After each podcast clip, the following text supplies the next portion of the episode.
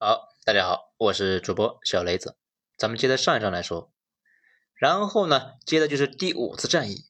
这一次战役是整个战争中最惨烈的一场，参战双方投入了一百多万人，志愿军和朝军对美军阵地发动了一次全线猛攻，但是效果不佳。美军向战场上投放了人类有史以来最大规模的炮弹和凝固汽油弹。在美军绝对优势的炮兵和空中优势之下，志愿军损失惨重。整个战争中，志愿军伤亡一十九万，这一次就伤亡了七万多。也正是这一次进攻中，担任掩护任务的一百八十师陷入重围，大规模被俘。大家呢还记不记得之前川普在疫情期间颁布的那个国家紧急状态吧？战争期间，杜鲁门也宣布美国进入了紧急状态，并且全国加税。当时呢，出台了一个一九五零年收入法案，把企业所得税从百分之三十八上调到了百分之四十五，并且冻结了工人工资和物价，扩大财政支出，支援前线。从这里呢，也能够看得出来，美国对这个事啊很重视。第五次战役之后，双方阵线基本上就维持在了三八线附近。苏联目睹了我军在朝鲜的表现之后，超预期，超到天际去了呀！大规模就向志愿军呢交付物资。拿到物资的我军炮兵那是越来越犀利。到了上甘岭战役，我军炮兵已经可以跟美军呢打平手了。百分之七十以上的敌军都是被我方炮兵给打死的。美军。为了打破平衡，瞄准了我军的后勤补给通道，他们内部呢叫做绞杀行动。那什么是绞杀呢？这是美军的习惯。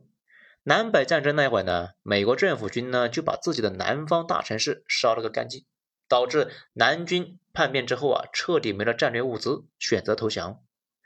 一九四四年，美军在诺曼底登陆的时候呢，被德军给杠了一下，美军出动五万架飞机。往地面上投入了上万吨炸药，专门轰炸铁路枢纽和各种桥梁，让德军在前线一粒子弹都拿不到。后来美军呢又在越南疯狂轰炸桥梁。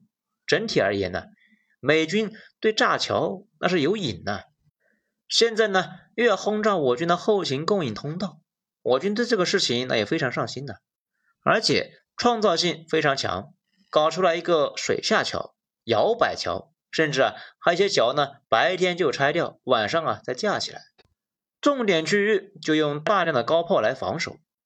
到了后来，美国飞机就不再去平壤往北了，那个地方高炮凶猛啊，再加上米格战机在天上巡逻，美军呢占不到便宜，而且日常被击落。这种情况之下，地上已经是基本安全，铁路也不再被轰炸。这块区域啊，一般叫做米格走廊。也就从那个时候开始，我军撸大炮那是撸得非常凶啊。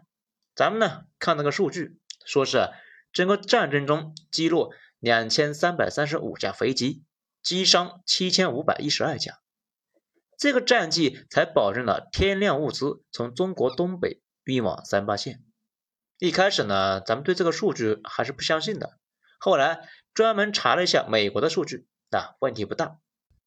根据美国空军参谋弗雷特尔的一本书里面有记载，联军从陆基起飞的战机在作战中坠毁一千九百八十六架，但这并不是美军损失的全部飞机的数量，因为啊，这只是联军从陆基地起飞之后飞机飞行中的损失的部分。还有海军情报处军官呢，哈里恩在他的书中也有记载，海军这里呢不含陆战队。在战争中共损失了一千二百四十八架飞机，这上述的数字相加呢，合计为三千二百三十四架，比我军提到的那还多。估计呢是我军击中之后那飞走了，这没到家就坠毁了。我们这边呢不知道他们已经追了，所以战争后期我军打高炮那打得飞起啊，完全不是初期那样被美军压着打。之前那个电影《金刚川》啊，说了这个大桥呢是一座关键大桥，而且这个时候是物资最充足的时候，却放了两个高炮，怎么可能嘛？而且高炮操作章程里面有详细说明，必须打一仗挪一窝，防止呢下一次一开火，那防空炮就被端了。大规模坑道作业也让志愿军对美军作战中游刃有余。美国人想尽了办法，依旧是没法突破。后来啊，甚至开始考虑扔核弹，但是苏联此时已经有了核弹，核威慑已经形成。美国呢，那也就说一说。后来，美国军人集团那还叫嚣的说啊，要在中国大陆登陆，扩大战争。这个事啊，那就更没谱了。当时总统呢，已经是艾森豪威尔，他呢让军人们哪凉快哪待着去。老艾那后来在谢职演说里面，专门让后来的人警惕军工复合体。这伙人啊，为了钱，啥事啊都干得出来。好，然后呢，再讲第三点，僵持阶段。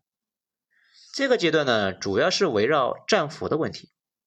多说一句啊，这个战俘的事呢，美国后来一直是要求啊一比一换俘虏。问题是，中国这边的俘虏确实是比美国那边少了很多。啊。这倒不是我们抓他们的人少，而是呢前期抓到的战俘做了一番教育之后啊，就给放回去了。希望俘虏们回去之后呢，给大家说清楚我军这边的政策和精神。避免他们呢被围之后那拼死抵抗，好处那就是，美军内部现在也流传着这个中国军队不虐待俘虏、不杀俘虏这个传说，拼死抵抗的那非常少。毛病那就是，等到换俘虏的时候，发现我们手里边没人，所以谈判那就进行的非常艰苦。这个过程中啊，美国人也想着以战促和来着，气势汹汹的就发动了几次小规模战役。不过呢，没啥效果，士气那又有一点维持不住。我军在这个阶段开始搞零敲牛皮糖、冷枪冷炮运动，也就有了我们常说的狙击手张桃芳的事。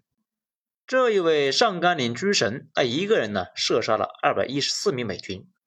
这段时间啊，张艺谋导演好像正在拍这部《神射手》电影，美军士气那非常低落啊，根本就不想打。也找不到打仗的理由。为了提升士气，美国军方想到的办法呢，就是去东京嫖娼。士兵在朝鲜驻扎够一定的时间呢，就可以撤到日本去整修。日本那边那为了生活费，积极的去伺候美国人。两年间，在东京生出来了二十万的混血宝宝。到后来，美国人实在是不想打了呀，而且呢，看着中方的坑道，那也发怵啊。干脆就同意了中方的条件。在最后呢，来说一下，记得很多年前，我哥们呢就跟我说，朝鲜有座桥啊被炸了修，修了炸，他非常感动。如果有机会，他希望冒着弹雨去修桥。